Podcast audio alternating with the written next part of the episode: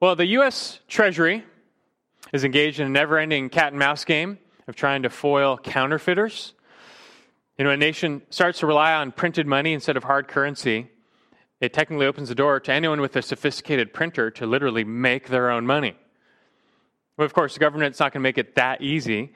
And it may not be possible to stop all counterfeiters, but the government aims to make it as hard as possible by designing security countermeasures right into our currency. So, about every decade, the $100 bill is redesigned. It's given features that the average counterfeiter cannot reproduce. And this may not stop all counterfeit bills from entering circulation, but it, it makes the counterfeits easy to spot because they do not have these distinguishing marks of the real bill. And so, conversely, you can tell the real thing by its key defining features. And I wonder if you ever had a counterfeit bill, you got it on accident somehow, you tried to use it, it got rejected. Maybe like you bought something online, some person, or you sold something, someone paid you in cash. Later, you took that, maybe 100, to buy something else, and it got detected and rejected and confiscated. Now, you just lost $100, technically. No one wants that to happen. So, the next time you receive payment in cash, you might want to employ a series of checks or tests. You look at that $100 bill and wondering like is this the real thing? And these tests or features are public knowledge.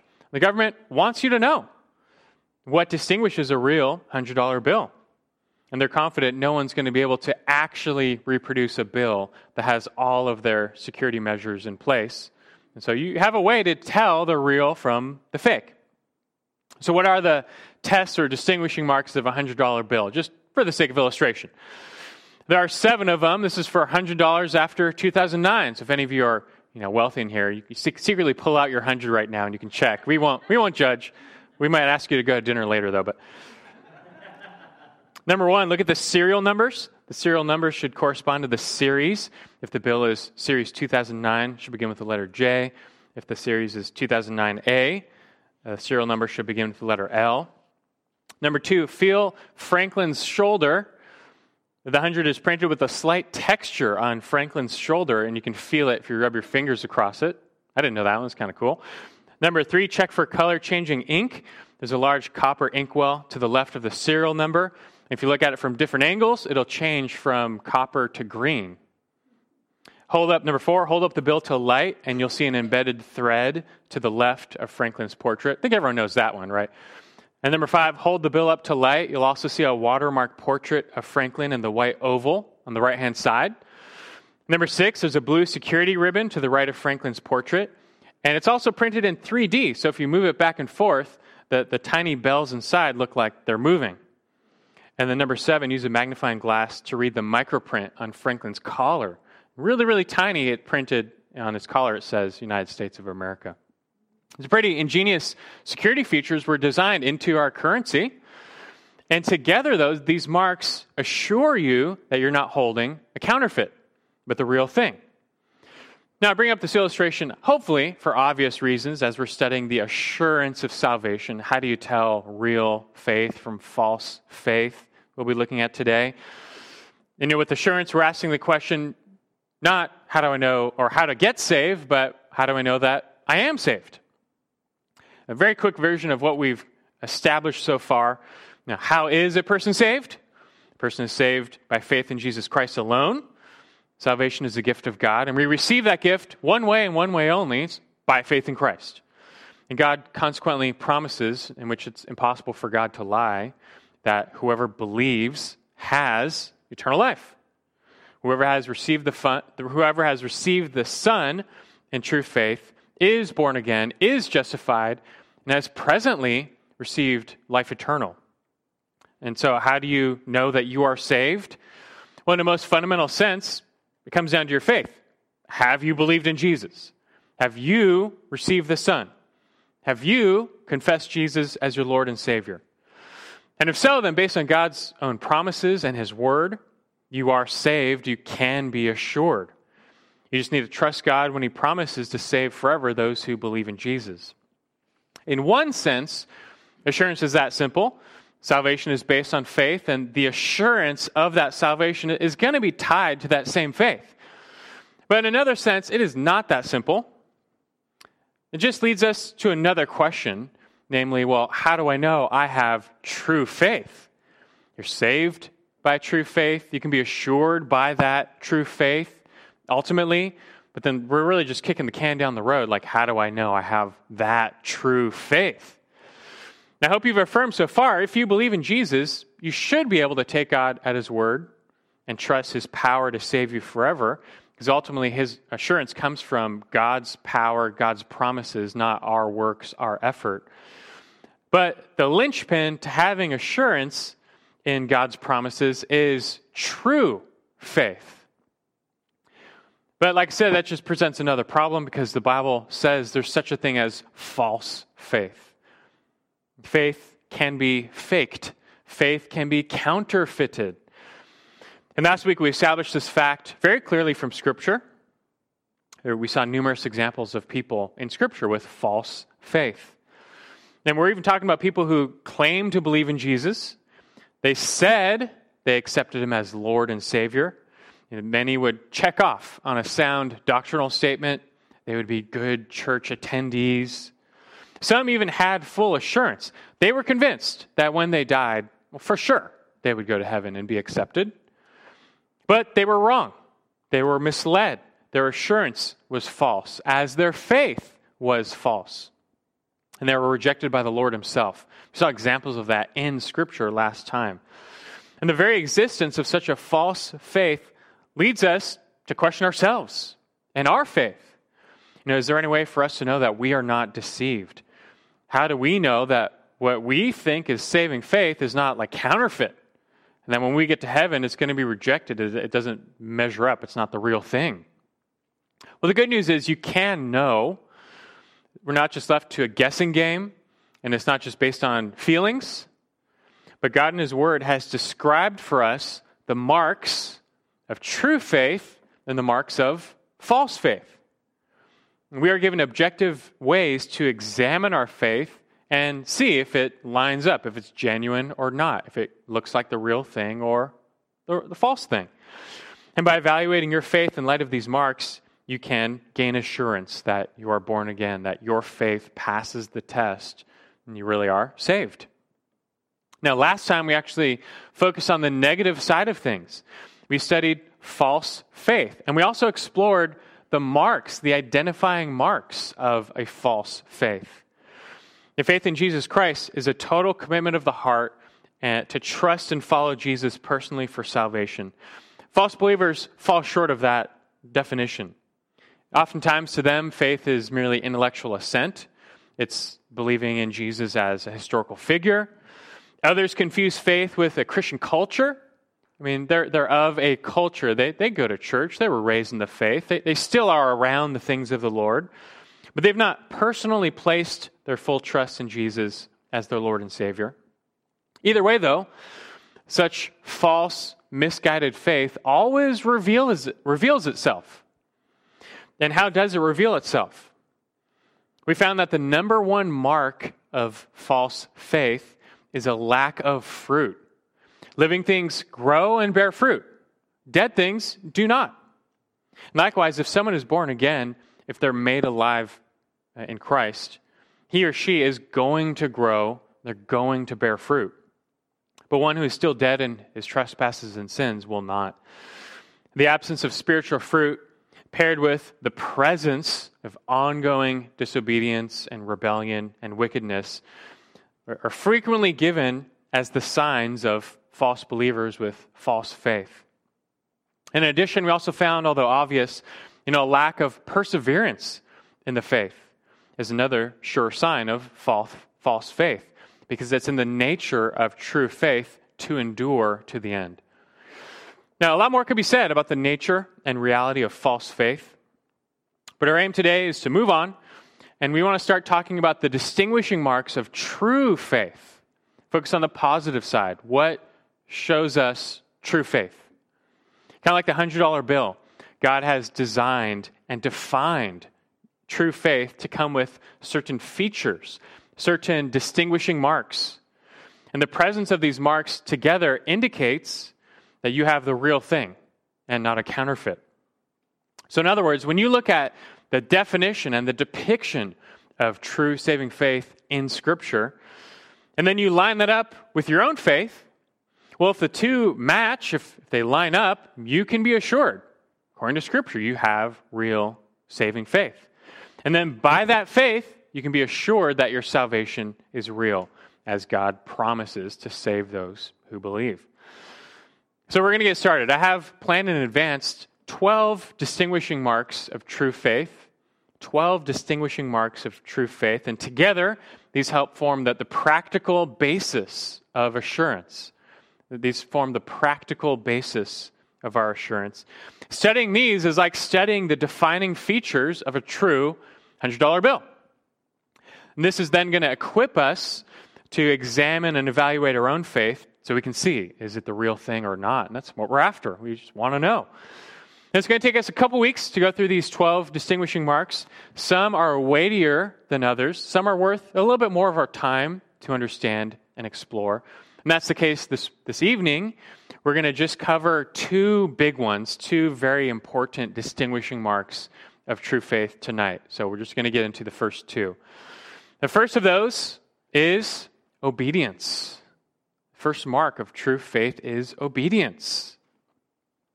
Now, don't get me wrong, this is not the only mark of true faith. You cannot take any of these in isolation.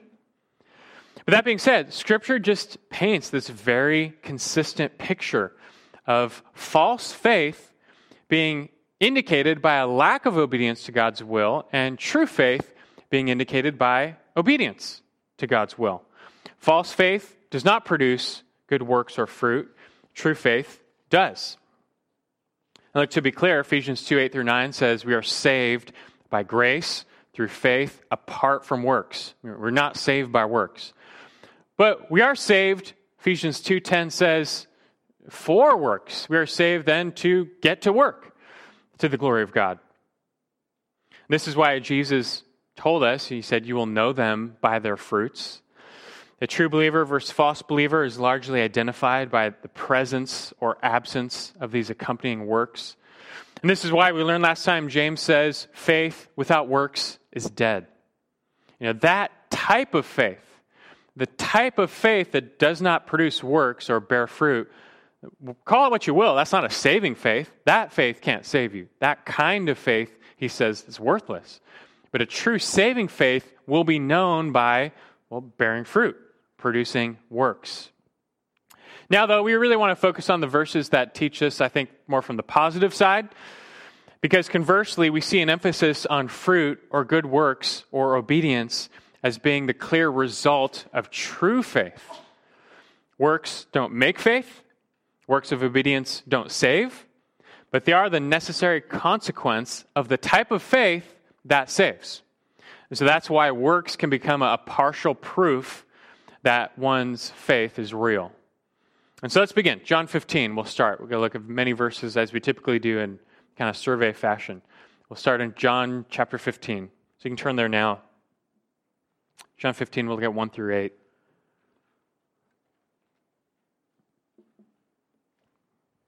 Is Jesus teaching on the vine and the branches? Analogy. John 15. I'll start reading, but you can still turn there. John 15, 1 through 8.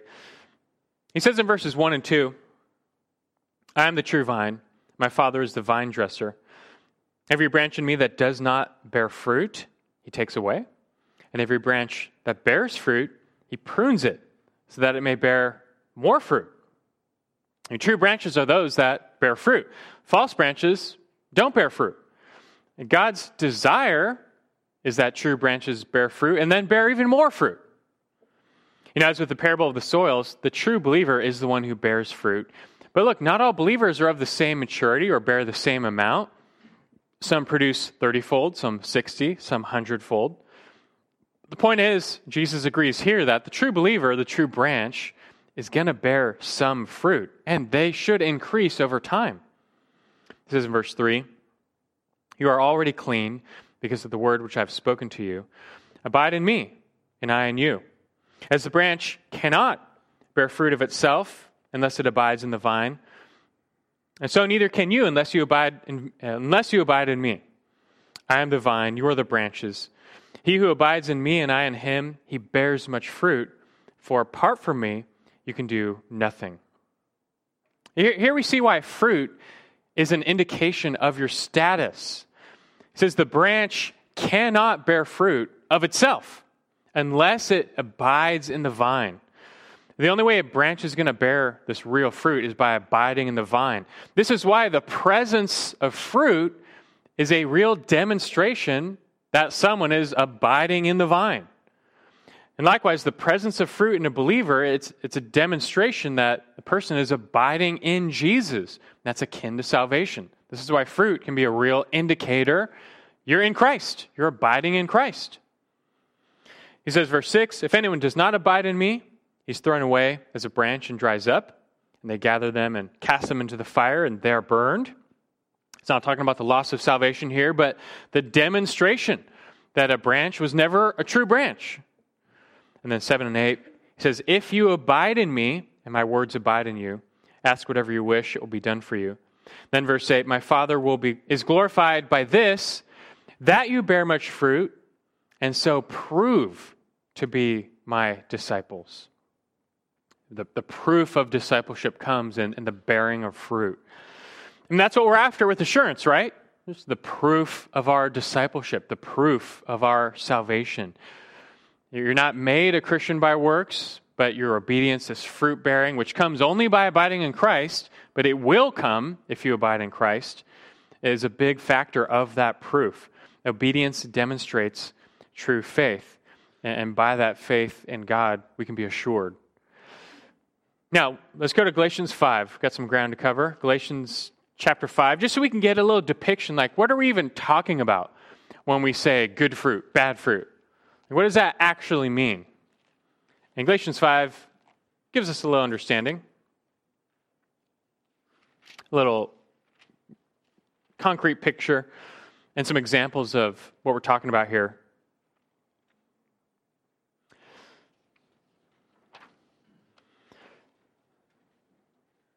He's using the analogy of, of fruit, or he will, with the Spirit, the deeds of the flesh versus the fruit of the Spirit. And so look at verse 19. He says, Now the deeds of the flesh are evident, which are immorality, impurity, sensuality, idolatry, sorcery, enmity, strife, jealousy, outbursts of anger, disputes, dissensions, factions, envying, drunkenness, carousing, and things like these, of which I forewarn you, just as I have forewarned you, that those who practice such things will not inherit the kingdom of God. This is bad fruit. We're just talking about unrighteousness. Now, you notice he says, Those who practice such things will not inherit the kingdom of God. That's a carefully chosen phrase, as we'll confirm later. He does not say, Anyone who has ever done any of these things will not inherit the kingdom, because then the kingdom would be empty. I mean, who has never had an outburst of anger? Even true believers may fall in some of these areas. But the true believer will no longer make these the practice of his life.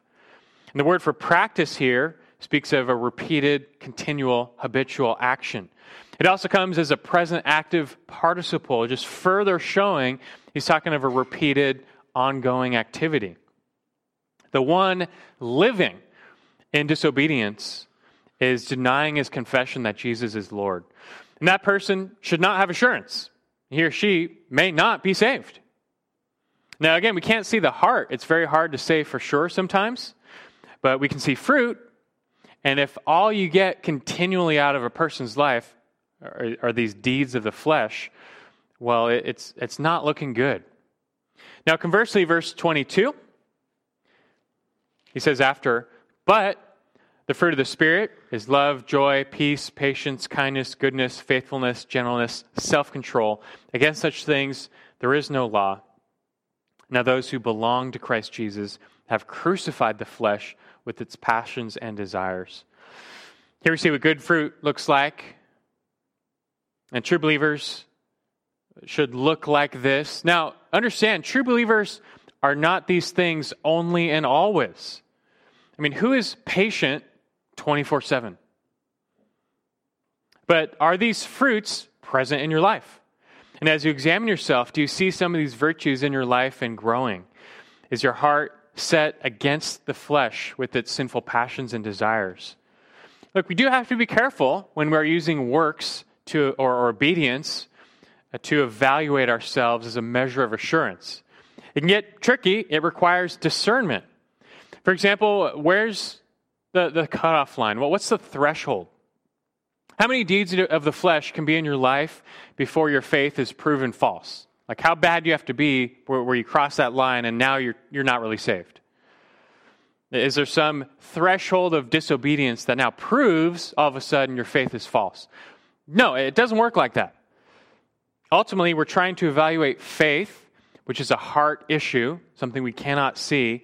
We're simply using these, these works as a window into a person's heart.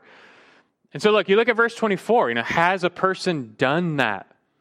Have they crucified in their heart the flesh with its passions and desires, meaning they've turned against it? You know, is there part of them in their new nature that hates sin, hates the flesh, hates their old ways? I mean, you might have a true believer who's still caught up in a great sin. And in a sense, that sin may be ongoing. They're battling it for months. But, you know, are they living in that sin joyfully, rebelliously, carelessly, openly, without repentance? Or do they hate it? Even though they fall prey to it, do they hate it? And conversely, are they striving by the Spirit's power to grow in the fruit of the Spirit? That they may be weak and they're only bearing fruit tenfold, but are there signs of life and obedience? Just be careful. This, this evaluation of works is a real thing, but it's not always black and white. We're dealing with the spectrum, and discernment is needed. But so far, you can see how the presence or absence or absence of fruit is part of that spectrum. Now let's carry on though. We're going to see a string of verses in 1 John that like it makes it really really clear. And so let's turn to 1 John chapter 2. Carrying on with this first kind of mark of true faith, which is obedience. 1 John chapter 2.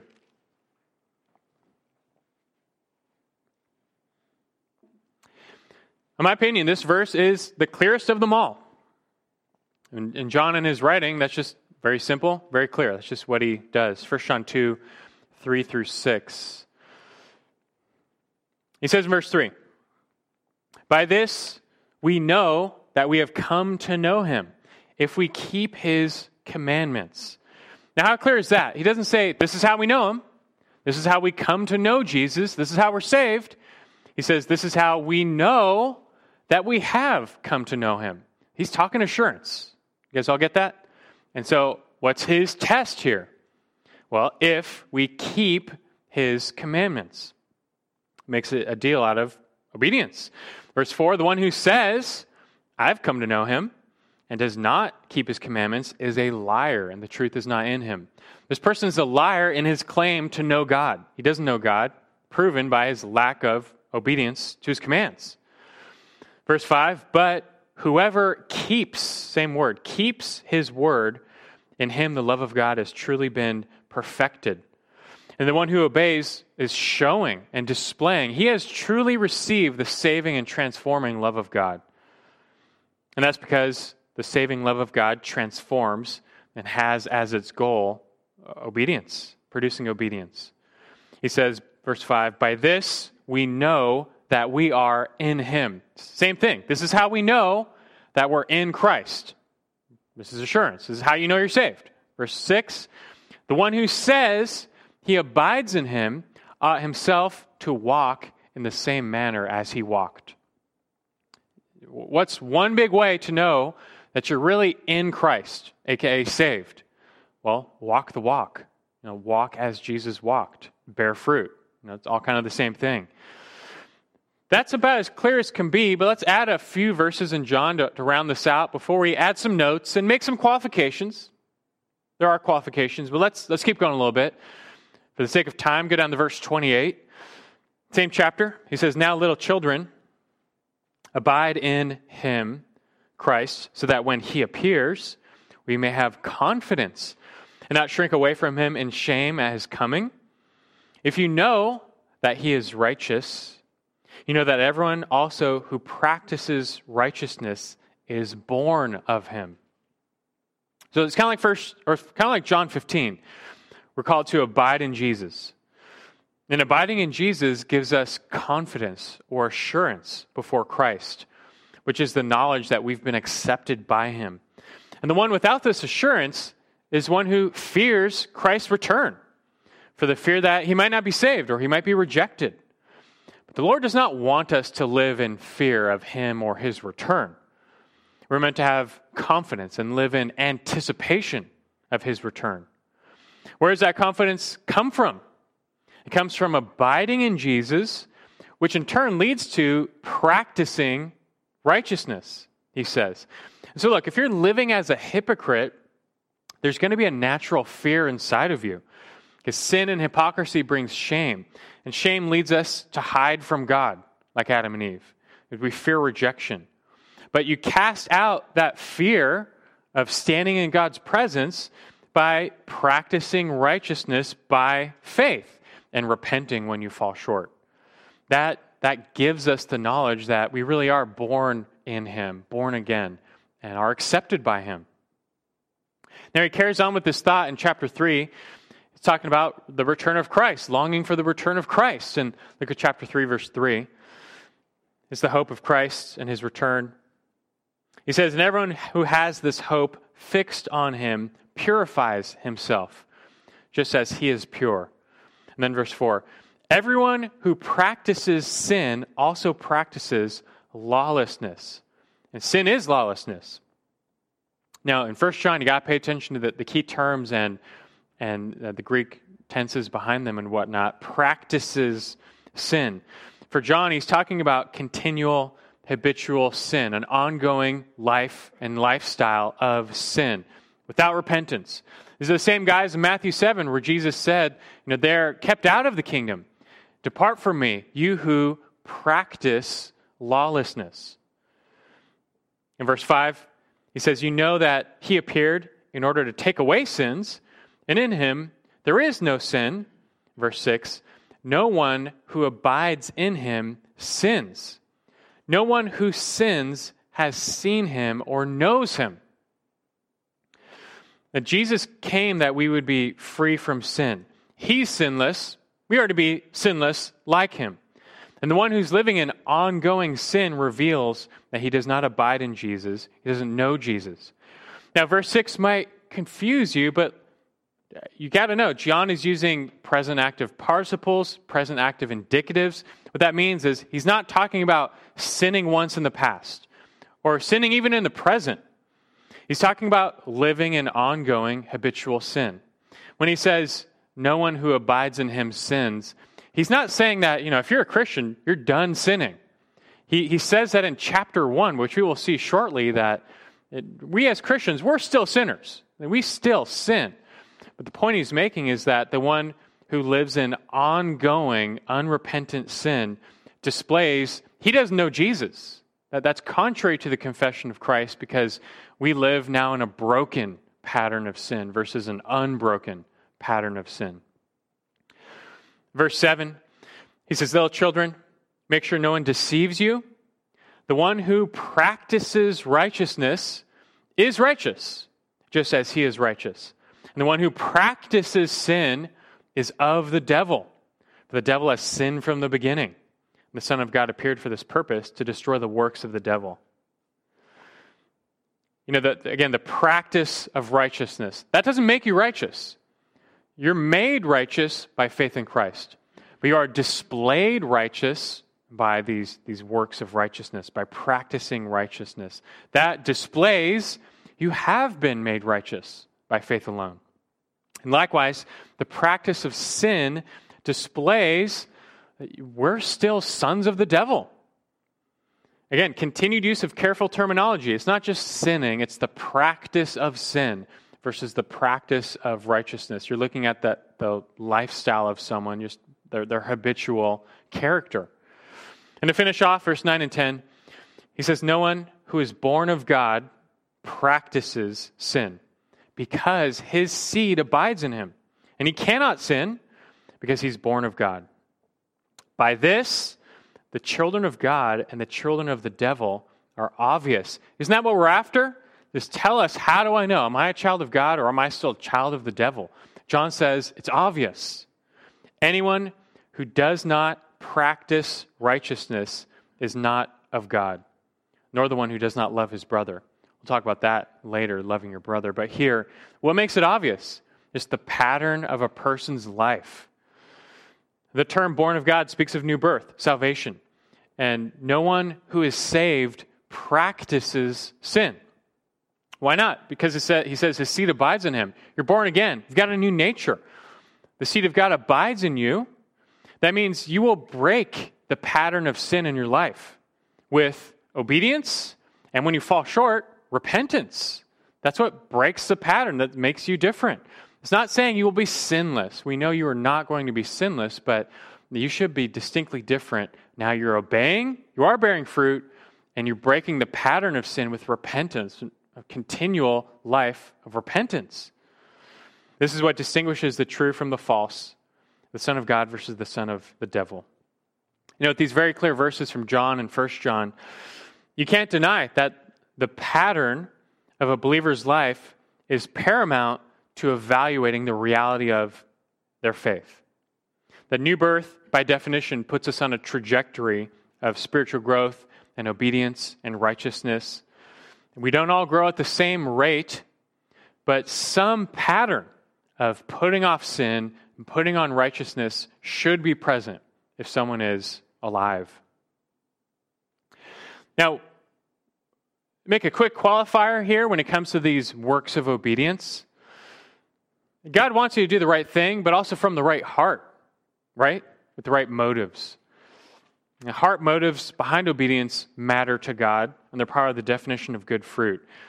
Like Hebrews 4:12 says, God's word and his judgments judge the thoughts and intentions of the heart. God is looking at our hearts. Matthew 6, 1, Jesus warned, you know, beware of practicing your righteousness before men to be noticed by them. Otherwise, you have no reward with your Father who's in heaven.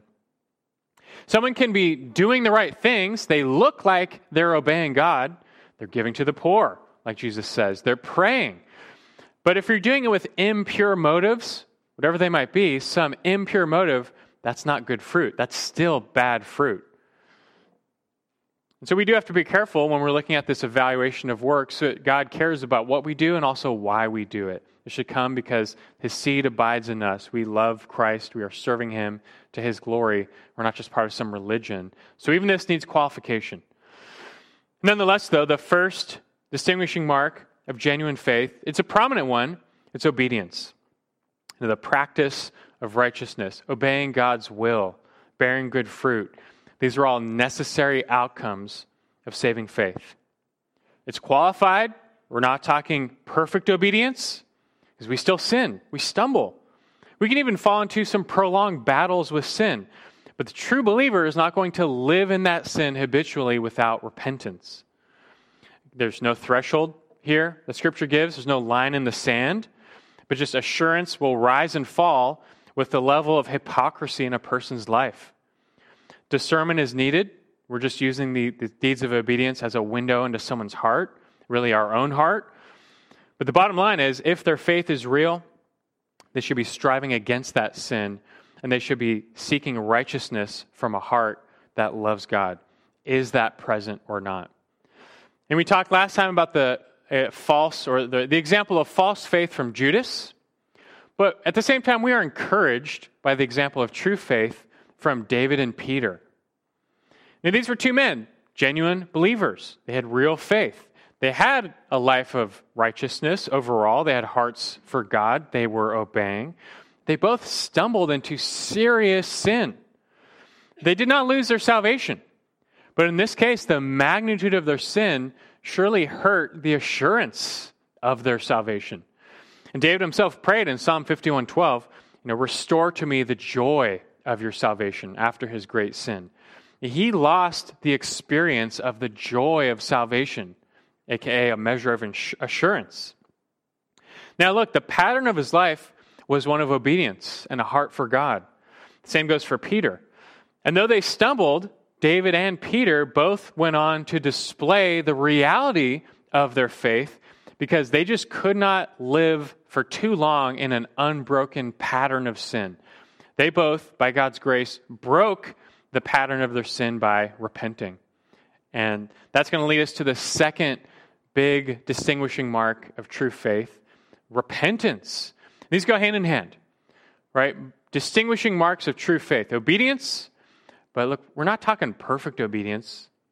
What about when we fall short? Well, repentance. That's another way you, you can see true faith. it's not true of the unbeliever, it's repentance. So we're just going to finish up with this repentance. And true faith in Christ comes with an awareness of God, His character, His holiness, His perfections, His righteousness. It also comes with an awareness of self, our fallenness, our sin nature, our guilt, our shame. And thankfully, we learn we're justified in Christ by faith, not works. And Jesus pays for all of our sins. We don't have to make payments. Penance is not the answer. But I trust you know repentance is biblical, it is an answer for us. Repentance is really the other side of the coin of faith. Faith and repentance always go together. In faith, we are turning toward Christ, we are placing our trust in Him. But to turn towards something, we're turning away from something else and that's merely repentance. We are turning away from our sin, which we once loved, forsaking sin. That's what repentance is, and turning to Christ. They go together. Turning away from one thing, turning toward another. That's just repentance and faith. And such faith and repentance are the means of salvation. But even after salvation, though we are not unsaved by our sins, Scripture teaches that ongoing repentance is going to be the response of a new heart. And precisely because now we love God and we hate our sin. Anytime we stumble back into sin, it grieves us, and we are going to all over again forsake it and go back to Christ. As we come to an awareness and brokenness over our failing, the true believer will naturally turn from that sin and just seek the Lord's forgiveness and restoration in Christ. And so we're going to find that this repentance is another important mark of true faith. You're still in 1 John, so go back to chapter 1. 1 John chapter 1.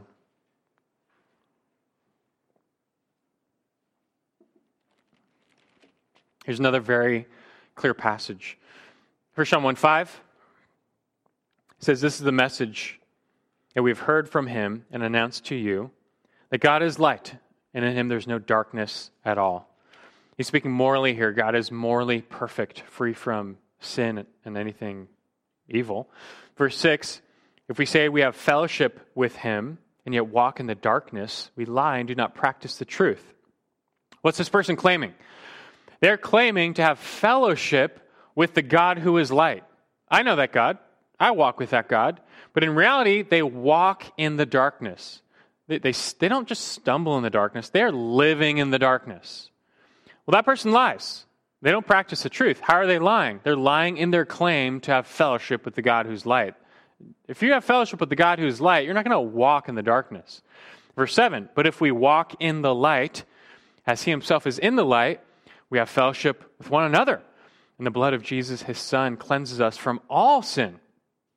On the flip side, it's the practice of righteousness, or the walking in the light. That's the, the proof of our fellowship, the proof of our cleansing. Even more, assurance, it gives us assurance that the blood of Jesus continually cleanses us from all sin, even ongoing sin. In fact, after this, John is going to talk about how we deal with the ongoing sin in our lives as Christians. So he makes clear I mean, if you're living in the darkness, you're unsaved, right? That's what's obvious. A child of the devil, he said, right? But we're Christians, we live in the light, but man, we sure stumble in the darkness. So what do we do about that? Well, verse 8. He says, If we say that we have no sin, we're deceiving ourselves. And The truth is not in us. Also, verse 10 If we say that we have not sinned, we make him a liar, and his word is not in us. This, these two verses sandwiching verse 9, they, he's showing, like, look, the answer here is not to pretend that you don't sin. The answer is not to deny that you, you're still a sinner. You're Christians, you're in the light, we still sin. And to deny it, well, you're making God a liar now because he makes clear you're still a sinner. But what's the right response? Verse 9. If we confess our sins, he's faithful and righteous to forgive us our sins and cleanse us from all unrighteousness. Our response is to confess, and God will continually forgive and restore. And that's part of repentance where we are turning from our sin. We are saying the same thing about our sin that God does. We are forsaking it all over at the feet of Christ. And He promises to cleanse and restore. Look at chapter 2, verse 1. He says, My little children, I'm writing these things to you so that you may not sin. Like we're, we're trying not to sin. We are now in the light. We want to walk in the light.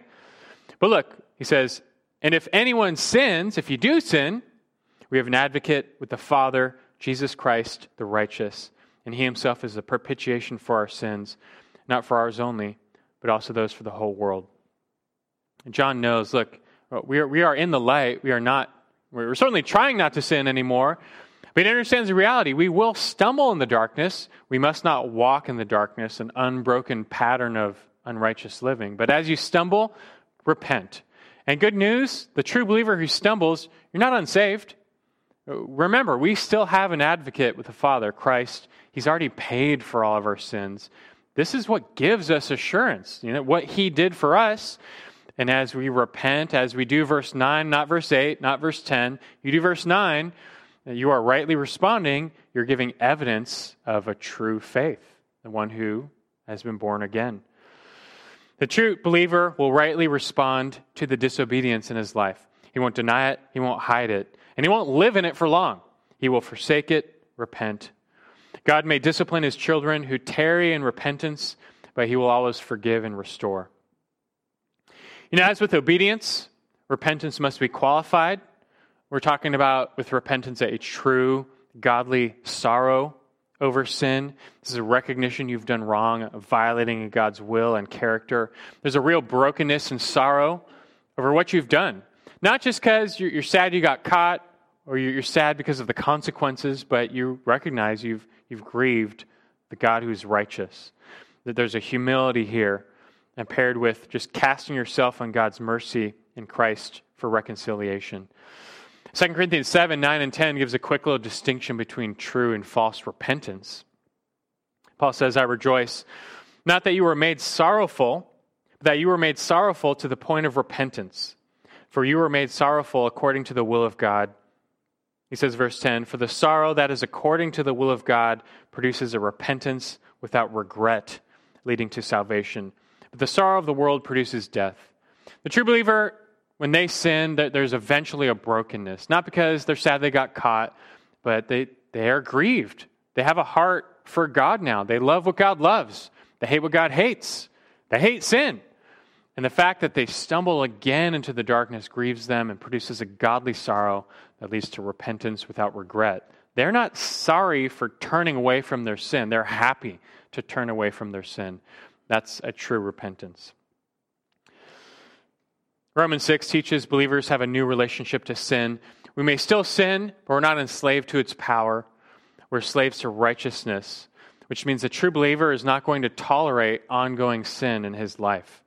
He will sense the inconsistency over time and, and repent.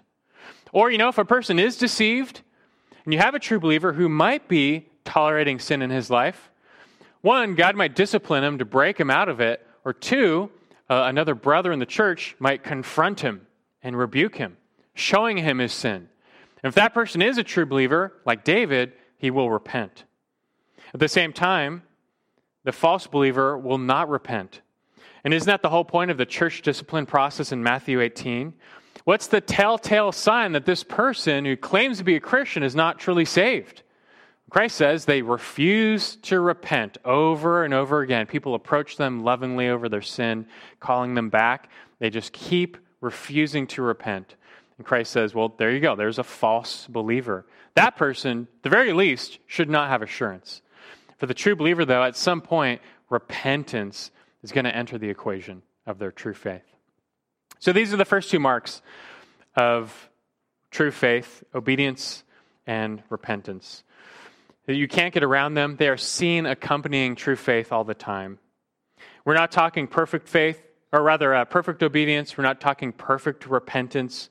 Look, who obeys all the time? Who even fully repents of every sin? And so you might ask, like, is perfect assurance even possible?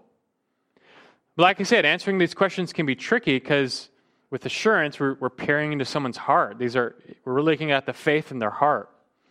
And we'll say this there are some people who call themselves Christians. They are outright living in open sin against God. There's no godly sorrow. They don't repent. They're not broken.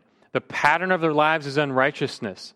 They might attend church and partake in some Christian culture, but if you follow their lives around a, for a week, their private lives, you see the life of an unbeliever.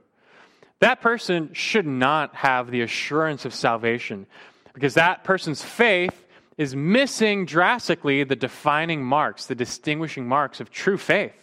That's not what true faith produces. Could that person be truly saved? Perhaps. Well, maybe God will discipline them and knock them out of it. Otherwise, maybe a loving believer will confront them and, and they'll repent. If they're truly saved, they'll repent. If they're not, they won't. But the scripture at the very least says that person should not enjoy assurance because they're not bearing the marks of true faith or salvation. That said, on the other side, you have many genuine believers. They're greatly wrestling with sin. They're far from perfect. They sin a lot. But they're wrestling. They don't love their sin. Their flesh loves their sin. But like Paul in Romans 7, there's a new part of them which hates their sin. They wish they could be free from these sinful urges and desires. It often gets the best of them, it discourages them. But they do repent and they want to change. Such a person, they're not displaying perfect obedience to God, but they are revealing a new heart. Because remember, perfect obedience is not the measure here. We're looking for signs of life and an emergence of, of a new heart, growing, bearing fruit, seeking righteousness. Those are signs of life. And also, the mere fact that a person is wrestling. Now there's a wrestling match against their own sin and flesh that wasn't there before.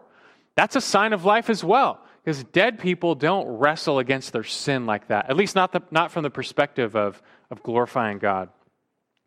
Making these evaluations, looking at your obedience and repentance, can be hard. Discernment is required. But for now, know that a pattern of obedience and repentance is part of what distinguishes true faith from false faith. Are these part of your life? Obedience, repentance, springing from a heart that loves God.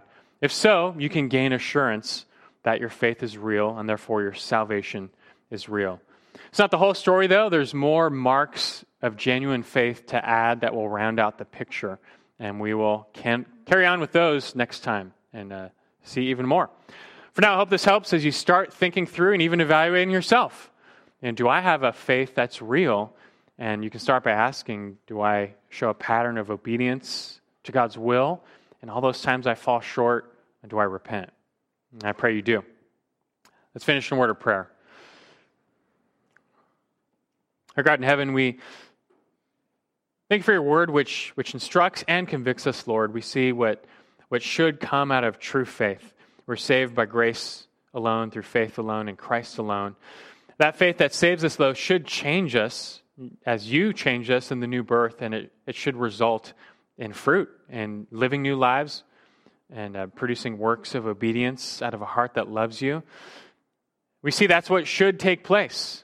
We look at our lives, though, Lord, and all of us know that that doesn't always take place. None of us here always lives out your will. We don't live in perfect obedience. We fall short. Sometimes we stumble in the darkness. We can still be assured, though, Lord, knowing that if faith is real, that there will be some fruit. We will see growth. We also see conviction and repentance. Uh, that, that's what marks a consistent believer. And that still gives us hope because it's not up to us to save us or even sanctify ourselves. We are relying on Christ, His work, His grace. And I, I just pray that we find here in ourselves a heart of brokenness, a heart for God. That's a heart of true faith that loves you, that loves your will, that desires obedience and runs after you. And all those times we do stumble and fall short, we repent and we grow for any here who don't find that, I, pray you do convict them and, and re, uh, open their eyes to a true faith is one that will seek the Lord, that's, that's transformed to love his ways and, and hate the sin that's in them. Now that, that's us for now, Lord. And we just pray you, you grow us in this new heart that loves what you love and hates what you hate and will live accordingly. Until next time, as we learn more, just keep us in the faith and build our assurance uh, based on Christ's finished work and our faith in Him. In Christ's name we pray. Amen.